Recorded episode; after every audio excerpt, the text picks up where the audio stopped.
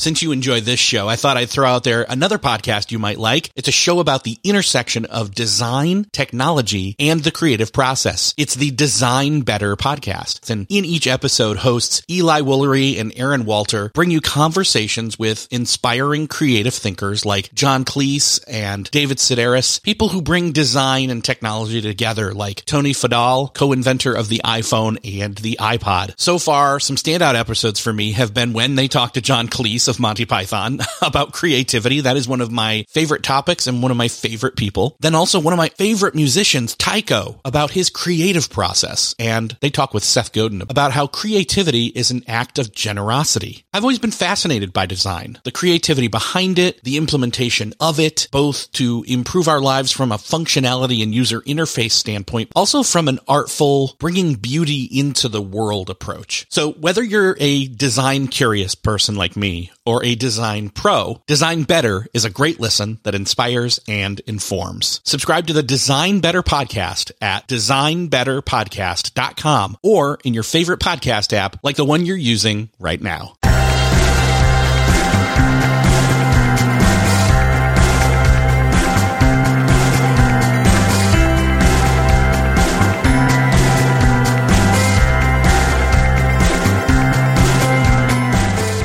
Welcome back to Beyond the To-Do List, where we talk to the people behind the productivity. We talk not only about being more effective and efficient, but also doing work with meaning and purpose. I am joined once again by Jeff Goins. Jeff, welcome back to the show. Hey, Eric. Great to be with you again. You, my friend, by this appearance, have now beaten everybody else in terms of numbers of appearances on the show. It's kind of like the hosting club on SNL. Yeah. Awesome. So, I win. You win. I don't know what you win. you win talking to me. That's not a great prize, but whatever. It's crazy because we've talked about every single one of your books on through, from even You Are a Writer, so Start Acting Like One. We talked about Wrecked. We talked about The In-Between. And now we're going to talk about The Art of Work. And I'm excited for this. I have a question that kind of ties all four of those, I guess, together. What is The Art of Work about, and do you see the through line thematically from all of those books to this one? Yeah, that's a great question. It's fun to sort of have these... It'd be funny if you answered no. No, what are you talking... Explain it to me, Eric. You know more about my books than I do. Well, I was gonna say, that would be a great question for, a reader to answer, and you're familiar with all those books. Yeah. The Art of Work is a book that is going to help you answer the question, what is my life about? What am I here for? And the answer to that, I answered it not with a bunch of trite, one-liners, success tips. And I've read lots of books like that. And I think those are great. But I was sort of tired of people talking about purpose and success in terms of aphorisms. Just do this and everything will be great. So the book is a bunch of stories. It's a bunch of stories of people that have found meaning in their lives, have found the work that they were meant to do. And then I find some common themes in all of those stories and tie them together with some practical applications to the reader. And what was fun for me is going through all of this and realizing, wow, this is true for my journey too. This is true for my journey of discovering that I was supposed to be a writer and quitting my day job and going through that, transition. So, do I see the common theme? Yeah, I do. I mean, I've always been, really intentional about really two things. One, I always wanted to kind of just write about whatever I found interesting or inspiring and not get pigeonholed in a certain topic or genre. But at the same time, I never wanted to confuse my readers. And so I feel like that as I write more and more books, the theme, the thread is going to become more and more apparent. But I pretty intentionally leave clues in whatever book I'm writing for the next book that I'm thinking about writing. And so, you saw this with, You Are a Writer, was all about becoming a writer. It tied in with, Wrecked, which is all about really understanding that your life isn't about you, and that connected with the in-between, all about all of those in-between moments in life. we're waiting for the next thing to happen. And then in that book, I talk about waiting for your calling, waiting to, discover your purpose. And I even tell my story in that. And that was, very much a setup for this book, which is a larger unpacking of that topic. Yeah. As I sat there listening, reading, I heard your voice. That's, I guess, how I am explaining it. I was reading it over your shoulder. You were, yes. To you. And then on the other side was the other Jeff, the good and the bad Jeff. Anyway, weird picture. Yeah, because we talked when we were talking about the in-between, we talked about calling.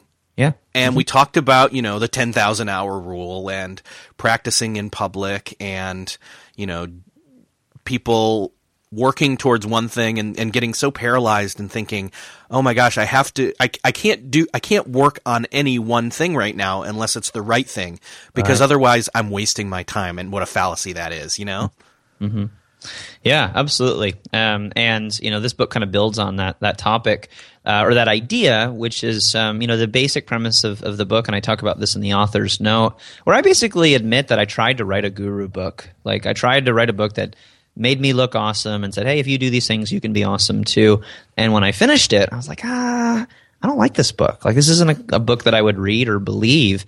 I want to hear how this applies to all kinds of situations and circumstances and, everyday ordinary people, because that's how I often feel most of the time. I don't feel awesome. I don't feel like, I could do the things that I, see well-packaged, put-together people doing. And so, in the book, I say this was a process that surprised me, writing the book and also finding my calling. It was something that's kind of snuck up on me, like, the girl next door and all those, cheesy 80s romantic comedies. It's been there all along, but it takes a certain process of becoming aware of, this is what I'm supposed to do.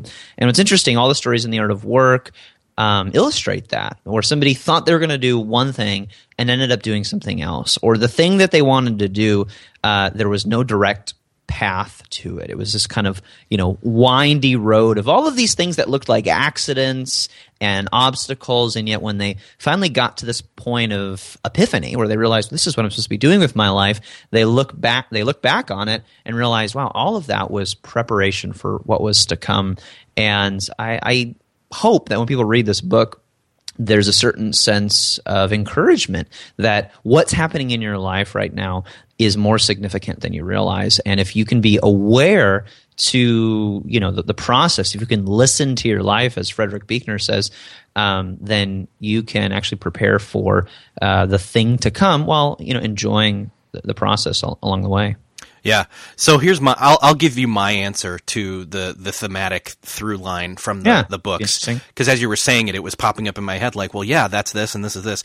The You Are a Writer, So Start Acting Like One is to just start moving in a direction, mm-hmm. right? And then Wrecked is realizing, I've attempted and I've failed, and I'm also realizing that this thing's so much bigger than just about being about me. Yeah. And then in the in-between, it's about waiting in those in-between times, trying to figure out what the next thing is and not forgetting that where you are is also important. And I kind of carry all that weight and meaning when I look to the cover of the book, this book, Art of Work, and I see the dented paper airplane. Yeah. and let's talk about that. Like what's the significance of that dented paper airplane? I mean, am I figuring out the mystery, or what's it signify? Well, like all, good art, right? A picture of a book cover is qualifies, but I like it. You don't want to over-explain it, but I'll kind of tell you about the evolution of the book cover. I tweeted about this at one point, so I'm sure you've mm-hmm. Indexed that and printed that out and saved that to review. But I tweeted this at one point, just the evolution of that cover. It started out as this cartoon airplane, this, something that somebody, made with Photoshop or InDesign, and, this perfectly computer generated yellow paper airplane. And I like the idea of a paper airplane, this thing that you kind of, work on. It requires some muscle, and it requires a little bit of creativity, and it's not necessarily a perfect process, but if you do it decently well, the thing is going to fly. But what I didn't like about it is this book is all about unexpected things happening to people, and then them realizing that nobody gets a free pass. Most of us don't feel like we've had the best opportunities in life, and I think everybody at some point has some luck, good, but I think at some point everybody also has some bad luck, and I think most of us feel like, like we're trying to make sense of our lives, and what we have to work with isn't that much. We don't have the best opportunities, we don't have the best talents, best education, whatever. And I think most people feel that way. And so, what if discovering your purpose wasn't about, creating some perfectly computer-generated, perfectly symmetrical airplane? What if it was really about, this thing that you made with, out of a torn piece of notebook paper from your, high school notebook or something, and you tried to fly and it ran into a wall, or, the teacher stepped on it or something, and it's just sitting there and it still works. But it's waiting for you to pick it up and, toss it again. And I think, that's sort of the idea of the book, that you've been dealt a bad hand at some point, or you're just not sure, what to, like how to make sense of things. And yet your life is sitting before you waiting for you to, do something with it. And so, that's, I think, one of the things you can read into the, the airplane lying there on the ground with, the nose of it dented. Yeah, and that even speaks to the audience for the book, which honestly, you and I have both been involved with marketing people, and even do marketing ourselves, I guess. Sure. Really. Yeah. And there's that whole thing where people say, okay, now who's the audience for this? And there's that cop-out answer of, it's for everyone. Everyone in the world can benefit from this. And the thing is that's probably not false in this instance, but there are some specific audiences that I think will really grab on to this. And there's for example, there's the standard entrepreneur or business owner type people. What are some of those other audiences? Yeah, every author wants to say this is for everybody because I want everybody to buy their book. But as you know, Eric, that's actually really bad marketing. Yeah. Because if I say it's for everybody, then it ends up being for nobody. And as a reader, I don't want to read something that's for everybody. I want to read something that's just for me, right? Because, the average person buys one book a year and maybe reads it. And so when you're telling somebody, this is my book, I spent all this time, writing, I obviously want everybody to read it, but that's a big ask of most people. I think, there's probably some demographics that, this book appeals to, people that are, at the beginning or middle of their careers, kind of considering, like I was a few years ago. I had a great job working for a nonprofit. I enjoyed what I was doing, but I felt like I was missing out. And so, if that sort of resonates with you on any sort of level, this is a book that I think is going to help identify what the thing you're missing out on is, and provides a practical process, with lots of anecdotes, lots of other stories that you can relate to for you to kind of figure that out. I've also heard from a lot of early readers that, this is a great book for boomers, people in their 50s and 60s who are, in fact, I have a couple of stories in the book of people that are, kind of in, that second half of their life, thinking more in terms of significance and legacy. Mm-hmm. And we touch on that. And then, you touched on, I would think, probably the third audience. So you've got kind of people that are thinking about career change. You have people that are thinking about significance. And then you have people that are really thinking about, entrepreneurially, how do I go out and do the thing that I want to do and succeed at it? And I talk about some stories, in the book about people like Walt Disney, Steve Jobs, people who had incredible success, and yet it was full of failure. It was full of this thing that we think in some ways is sort of a sign that you're doing the wrong thing. And the reality is, in all these stories that I tell in the book, failure was a necessary ingredient to lead to success. Yeah, lots of people getting fired. Yeah, fired. It's like I was talking to a friend about this, and I said, hey, how are you enjoying the book? Where are you at in the process? He's like, well, like I'm in chapter 2 or 3, basically getting through all of these different bouts of cancer. And I was like, oh, yeah, that's true. The introduction talks about cancer. The first chapter talks about a bunch of people getting cancer. And I'm not trying to depress anybody, but the whole point of that is most of us feel like we've been dealt kind of a crappy hand in life, or that, you know, those people out there succeeding who have it all together, they must have something that I don't have. They must be special. And my job is just to kind of, you know, exist or survive. And I think the reality is, if you feel like, you know, you haven't got the luckiest breaks, you haven't got the best opportunities in life, that doesn't disqualify you from a life of significance.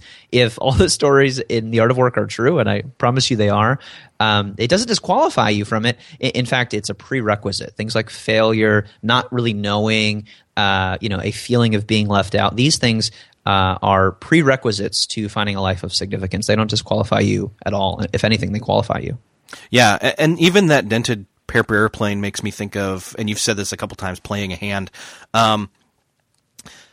that it's maybe not even just getting dealt a bad hand, which is part of life, but also maybe you had a good hand, but you yourself played it poorly, yeah, right. And you feel maybe guilt or frustration, or, you know, you're the one who threw the plane, and then it dented the wall. I don't know if I can pick that plane back up again.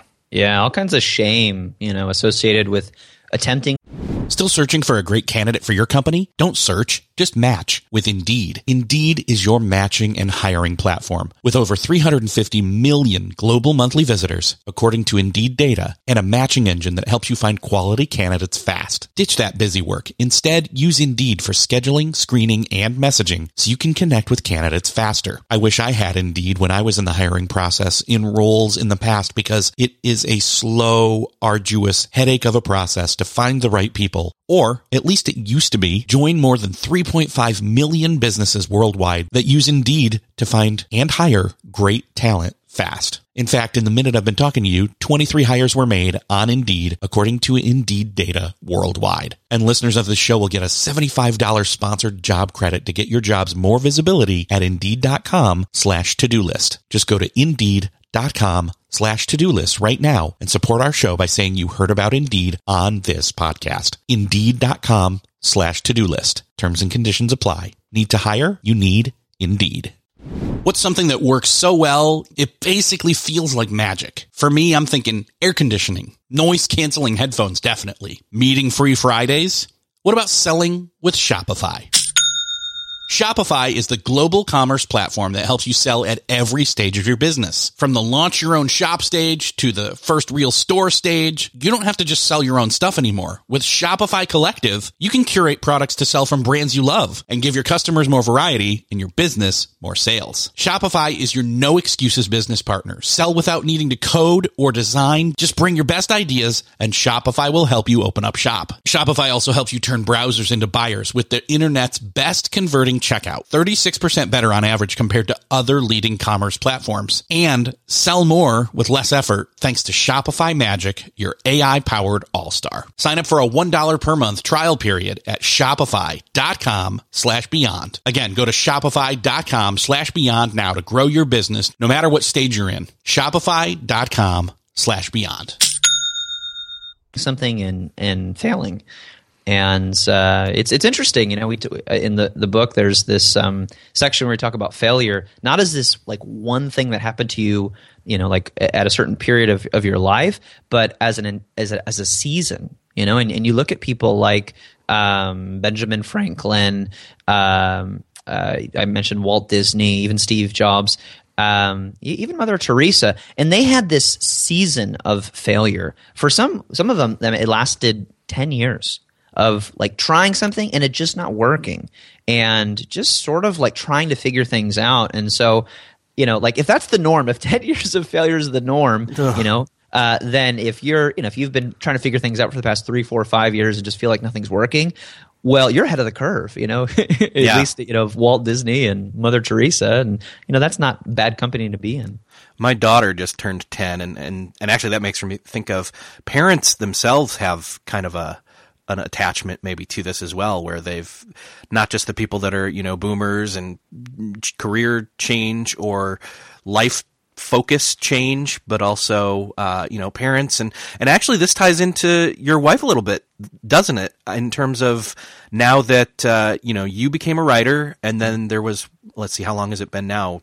Year and a half, 2 years since she was able to quit her day job, which was a goal for you guys, and has been full-time stay-at-home mom somewhat. Yeah. Is that am I right? I mean, I think they're yeah, most of that's correct. Aiden is 2.5, and Ashley's been home with him ever since. Yeah. So, but he's not going to be 2.5 forever. So yeah. So yeah, there's that, as well as, parents looking forward, and not that there's something wrong with dreaming past your kids, but that's also part of it, is that there's not any kind of, okay, this is the one thing I was put on earth for, and now I've done it, and now I need to move on. Right. What's the point anymore? That's not how it works. Yeah, I mean, I think that I use the word calling or vocation a lot in the book, and I think and you can think of it as purpose, whatever term suits your fancy. That's actually, let's go back to that for a second. Yeah. There's a lot of people who haven't heard the word calling, I should say. Yeah, and then a lot of people who have. What do you think most people define that word as, and then how are you defining it? So I use that word in the book for 2 reasons. One, I like the word. It sort of aligns with my worldview and value system. And 2, I hear more and more people using it to really express their life's work, the thing that they were put on earth to do, not just a job, but really their overall purpose. And I like the connotation of a calling, because traditionally, the word vocation means calling. And it was different from occupation, in the sense that an occupation was just kind of a job that you had. I think of an occupation as it's something that just occupies your time. Yeah, you're occupying a space. Whereas vocation is something that is a deeper. There's often a spiritual connotation. Traditionally, vocation meant you were called to the priesthood, to work with the church. In the book, I argue that everybody has a calling, not just to go work at a church, but to discover the reason that you were born, and to find work that aligns with that purpose and build a life around that work. And I think that a calling is not just something that you do; it's the person that you become. And so, a lot of people, spend a great deal of time and energy talking about, well, where does the calling come from? And, is that from God? Is that from yourself? Is that from the universe? I think that, I have my own beliefs about that, and other people have their own beliefs about that as well. The point of this book is not to discern the source, but to identify, do you have this sense in you that you were meant for more? And what do you do with that? And I think that as you move along that road, you discover all kinds of things about the process. I'm not so interested in examining, exactly where does this come from and what does it look like, but rather most people I talk to are talking about their lives with a sense of purpose. And I hear people all the time use calling, both in religious and non-religious contexts.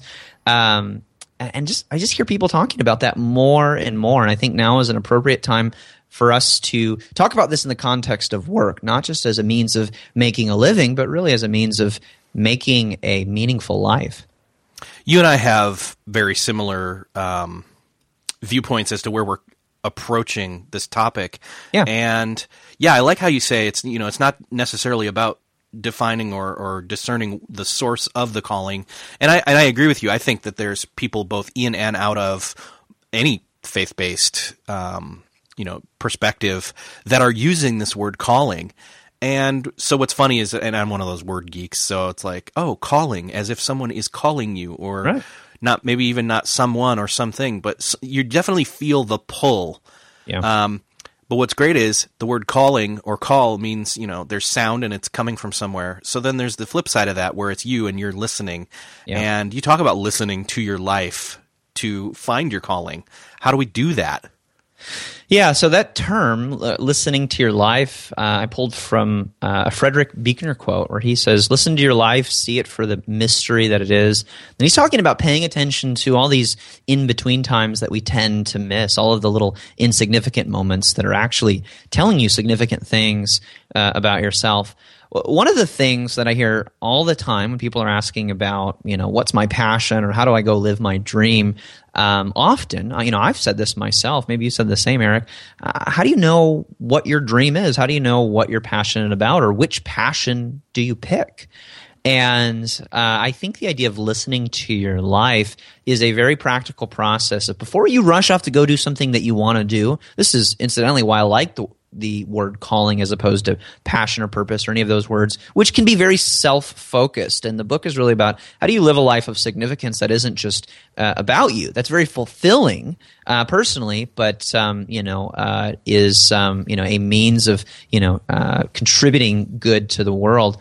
And listening to your life, I think, is the first step in the process. Another author by the name of Parker Palmer, says it like this. He has a great book, about this as well, called "Let Your Life Speak."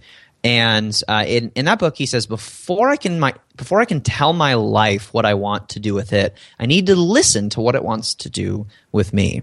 And so practically what that means is look back at the past 5, 10, 15, 20 years of life, whatever you have to work with, and ask yourself, what are some common themes and what is that telling me about my future? I don't think that your past dictates your future, but it informs it. And so in my case, I was an artist when I was a kid, drawing cartoons of Garfield. I started playing guitar when I was a teenager, got into a bunch of different bands, ended up touring after college with a group for a year. I always loved writing. I won the 6th grade spelling bee. I loved writing songs as a musician. When I was traveling with the band, I would write these weekly blog posts, and I got really into blogging. And then, during my 20s, I worked for a nonprofit as a marketing director, spending most of my time with the messaging, the copywriting side of things. And so I look back at that and I go, okay, I've never been good at math. I've always been creative, and writing is something that I've done my whole life. Maybe I need to get a little bit more serious about that in this, next decade of my life. And that was one of the exercises that I went through that made me realize I am a writer and I need to start, being more serious about my writing. Acting like one. You can say it. That's it. Winky face. Yes. Emoticon. The emoticon. Welcome to the Emoticon podcast, where we only speak in lol speak. That is not going to happen. And I'm going to leave all this in, so no editing. That's great. You're listing off all these different skills. You even talk about different skill mastery. And again, I think that's kind of why there's that whole 10,000-hour rule. That isn't necessarily true, because it's just because it's cumulative, right, across the board, and it's about developing. Maybe the 10,000-hour rule applies to maybe your portfolio of skills and not just one individual skill. Does that make sense? Yeah. Well, I think the honest truth is that the 10,000-hour rule, as we traditionally understand it, does not work. It's not true, meaning that you can just practice a single skill for 10,000 hours, which is a lot of time. I mean, it's like several hours a day for about a decade. And if you do that, then you'll become a master at something. And obviously, if you do anything for that long, you're going to become really good at it. But the reality is, and Malcolm Gladwell sort of coined this term in Outliers, but he was pulling from a study that was led by a guy named K. Anders Ericsson, and he describes what he calls deliberate practice, which was kind of recoined as the 10,000-hour rule. First of all, the time allotment is just one factor.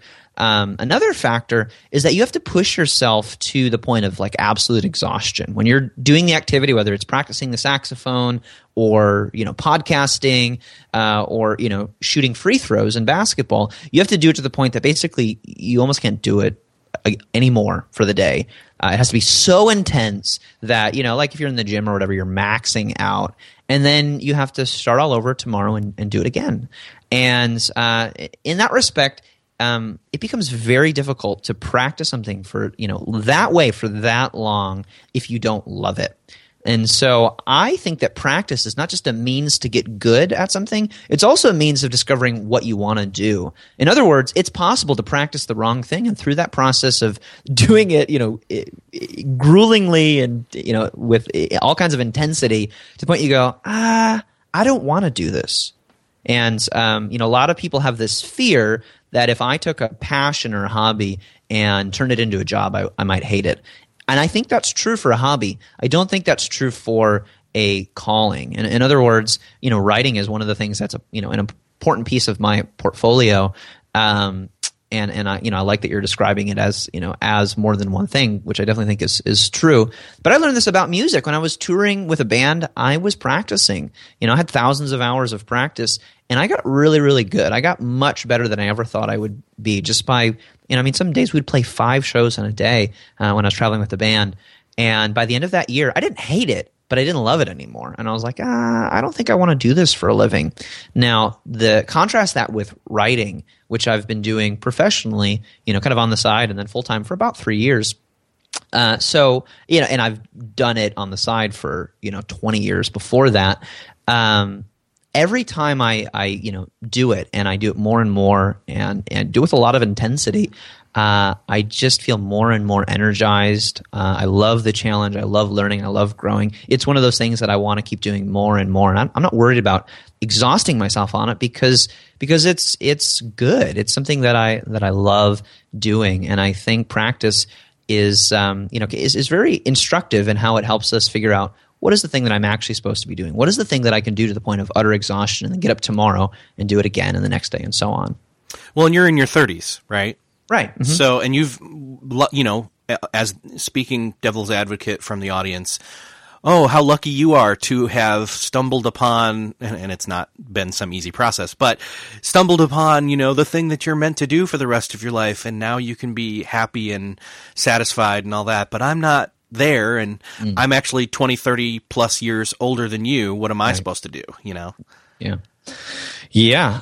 Well, I don't know that I found the thing that I'm supposed to do for the rest of my life. I do feel like I've, hit a point of resonance after my own 10 years of trying to figure it out. But I think one of the things that I talk about in the book, each chapter sort of introduces a different story, a different concept, and then very subtly debunks, I think, a common myth. And one of the common myths about discovering your purpose or calling is that it's one thing. We've already talked about that. It's not one thing. It's really a collection of a few things. I talk about the portfolio life, really ordering your life as several different skills that you combine in an interesting and unique way where your offering to the world is unique to your own personality and your skill set, as opposed to, I just want to be the world's, best writer or whatever. It's really, it's a combination of a bunch of different skills. But the other thing that I think people believe about this is that, like, once you figure it out, you've arrived. And I think of it more like a path. Like, if you're wandering around in a forest somewhere and you stumble upon a path, first of all, you're going to notice that, okay, this is a path that people have trod before. They've trodden before. They've walked on it. I don't typically use tread, trod, and trodden, so I'm not sure how to conjugate those, but we'll just let that slide. Maybe you can edit that out, Eric. Nope. Tread, anyway, trod, and trodden. Now I've said it twice. So you stumble upon a path. You go, okay, lots of people have walked this before because there's dirt here. There's not shrubbery or whatever. And if I follow this, because there's not like dead bodies lying around, the implication is I'm going to get to where I want to go. I'm going to get out of the forest, right? Eventually, I'm going to get to the end of the trail. I think discovering your calling is like that. It's not getting to the end of the trail. That's the end of your life. That's when you're done. It's finding the path and knowing kind of what's ahead and what's behind, and having an idea of where to step next, knowing that I'm still moving in the right direction. And that's what I feel. I don't feel like I've arrived. I feel like I've discovered the path, and I have an idea of what's to come. And in the book, I talk about these different stages that are kind of interwoven. But it really begins with awareness, with listening to your life, and then ultimately leads to legacy. What am I going to leave behind? Hopefully, the work that you've done has left an impact on others, and other people can, find their path by following in your footsteps. Well, and I think that's the key there is a worn path means other people have walked here before. Right. And that has to do, ties in, with apprenticeship, with what's funny is we're all almost, in a sense, doing a low level of, or even a low impact version of apprenticeship with the web the way it is these days. Mm-hmm. You can follow someone on Twitter and see what they're saying, see what they're writing, watch their videos, all the different components to that and learn something from them. I think apprenticeship still means more of a one-on-one or a mentoring, an active mentoring, not a passive mentoring relationship. But again, with a path that is worn and you find it, you realize, oh, I'm not the only one who's ever walked this way or wrestled with this question. Mm-hmm. And I think I'll walk this way for a while. Yep, absolutely. I think I just mentioned an Aerosmith song. Walk this way. Anyway, that's the theme song for the book. And who doesn't want to apprentice under Steven Tyler? There you go. With the scarves. Scarf making. So, I mean, yeah, you've got all these different people, these different places, in these different places, and there are all these different paths, and this sounds so esoteric, but it's really concrete and practical. I mean, it's less, I know it's very theoretical, but when you go and you read the stories, that's where it becomes practical, because you see people walking these paths and learning as they walked them. And that's what's really meaningful to me, at least when I was reading it. Yeah, I mean, this was a fun book to write because I was learning so much as I was writing it, because so much of it was other people's stories. And honestly, I just started interviewing people, friends of friends of friends, and asking around and connecting with people on the web. Which is a great place to find new and interesting people who had, different stories. I found one woman, Ginny Pong, who lives in Singapore and runs this great doula business, birth coach business in Singapore. And she had this TEDx video that I stumbled upon and reached out to her. And she just had this very interesting story. And as I mentioned before, as I started listening to some of the stories, I realized, as we often do when we read or listen to other people's stories, wow, I have something in common with this person. And then this person actually has something in common with this other person. And you just start to recognize themes. I did. I started to see common threads, these threads of awareness, apprenticeship, practice. All of it looked different from what they thought it would look like. And for them, at some point, there was something unexpected that happened. Maybe it was a tragedy. Maybe it was getting laid off. Maybe it was cancer. Or maybe it was just, as one of my friends told me recently, when he turned 30, he's like, man, life did not end up the way I thought it would, at least at this point in my life. I thought I'd be doing all these different things, and here I am doing this. And it's not bad, but I never would have expected that. And I think that's what a calling is about. That's why I like this idea that you were being pulled towards something, in some way externally. You feel compelled by a need or a prompting that the world needs this and I ought to be doing it. Frederick Buechner says that your vocation is where the world's deep need and your deep joy meet. And I think that's, that's kind of what we learn following all these other stories in the book. Let's talk a little bit about the calling that you had to give this book away for free. Yeah. Well, I like doing different things every time I launch a book. I think if you keep doing things the same way every time, people go, oh, great, he's got another book. And I love writing books and launching them. As much as I've done marketing in the past, launching them for me is kind of a discipline. Like, I just kind of want to move on to write the next book. But I realized that getting somebody to read a book, when there's so many books out there, and with indie publishing and ebook publishing, it's becoming easier and easier for anybody who has something to say it, which I love. But the challenge for that is when you're one of those people who has something to say, there's a lot more competition. There's a lot of noise online, and I'm contributing to that noise, and so I want to make sure that what I'm saying is, first of all, worthwhile, and second, I want to do everything that I can to get the book into people's hands, because once people read a book and they like it, usually they talk about it. So you have to write a good book, obviously, and I hope I've done that. And then you have to remove as many barriers and restrictions as you can to get the book into people's hands. So I decided, and I talked with the publisher about this, and we figured out a way to make it work where in between now and the launch of the book, which is March 24th, we wanted to give the book away to anybody who is willing to pay shipping and handling anywhere in the world. If they're willing to pay for the shipping and handling, which is just a flat price of $6.99, we'll ship you a free paperback book.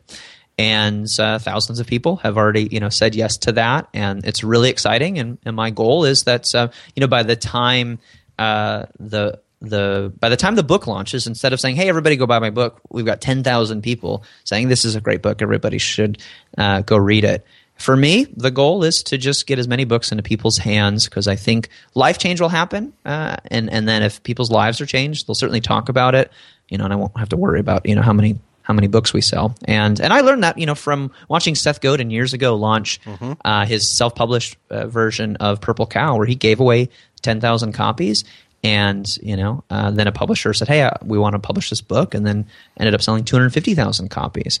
And so I think that's it sounds really generous, and I hope it is. But I think, generosity works. I think it's a great way to get people's attention, and and I think it's for people that might not be able to financially afford a $20 book or whatever.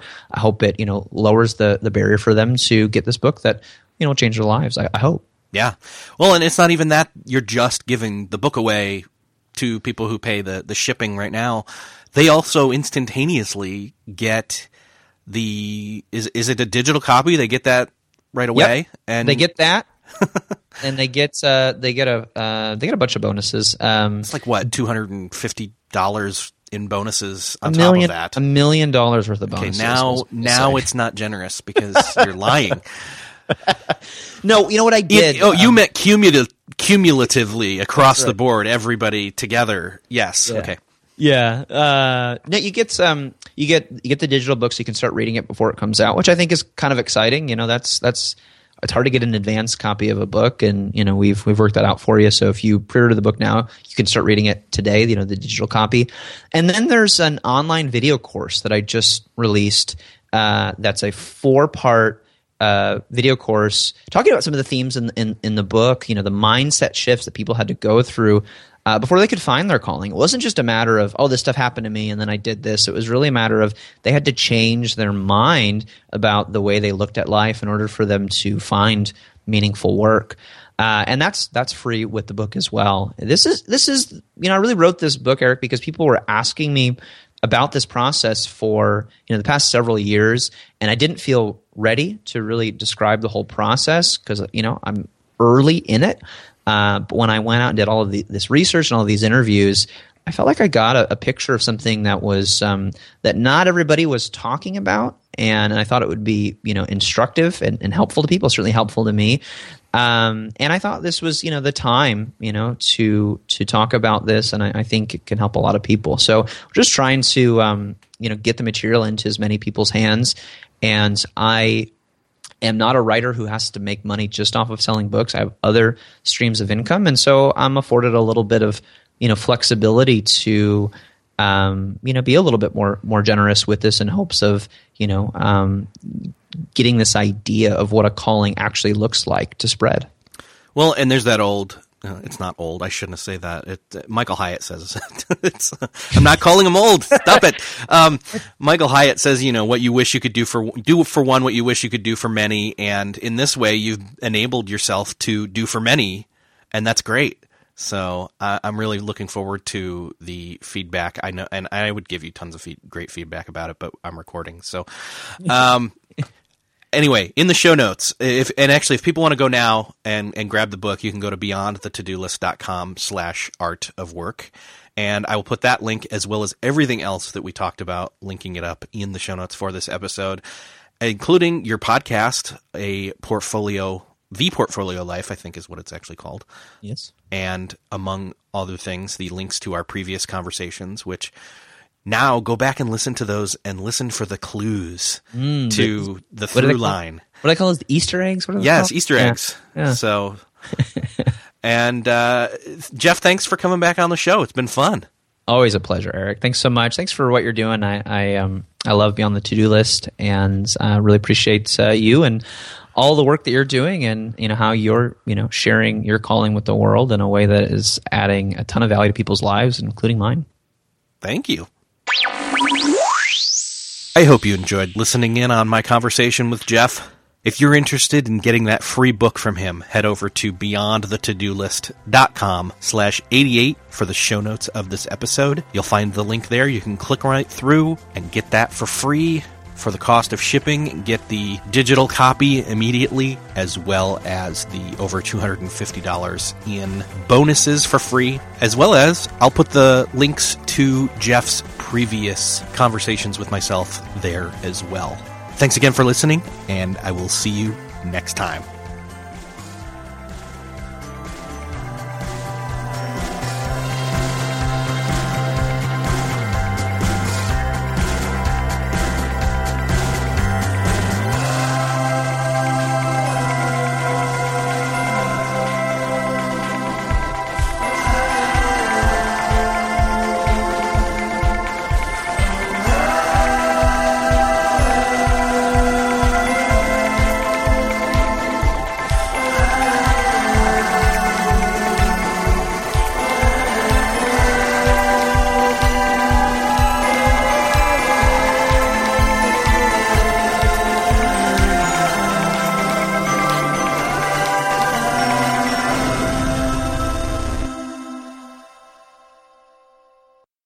Beyond the To-Do List is a proud member of the Noodle Mix Network. Find more of our award-winning and award-nominated podcasts to make you think, laugh, and succeed at noodle.mx. Learn how to podcast. Theorize over the TV shows Once Upon a Time in Wonderland, and Under the Dome. Laugh with our clean comedy, delve into science fiction and philosophy, learn critical thinking from movie reviews, and more at noodle.mx. Hey, thanks for listening to the end. If you're looking for a show to start helping you apply these productivity lessons on your business, check out Millionaire University. It's real lessons from real entrepreneurs teaching you what you need to know to improve your business or start one if you've been putting it off. It covers all aspects of business, from starting, marketing, growing, managing, and everything in between, wearing all the hats. And as an added bonus, I am conducting a number of those conversations, those interviews, so you'll fit right in. Again, that's Millionaire University. Just search for it in Apple Podcasts,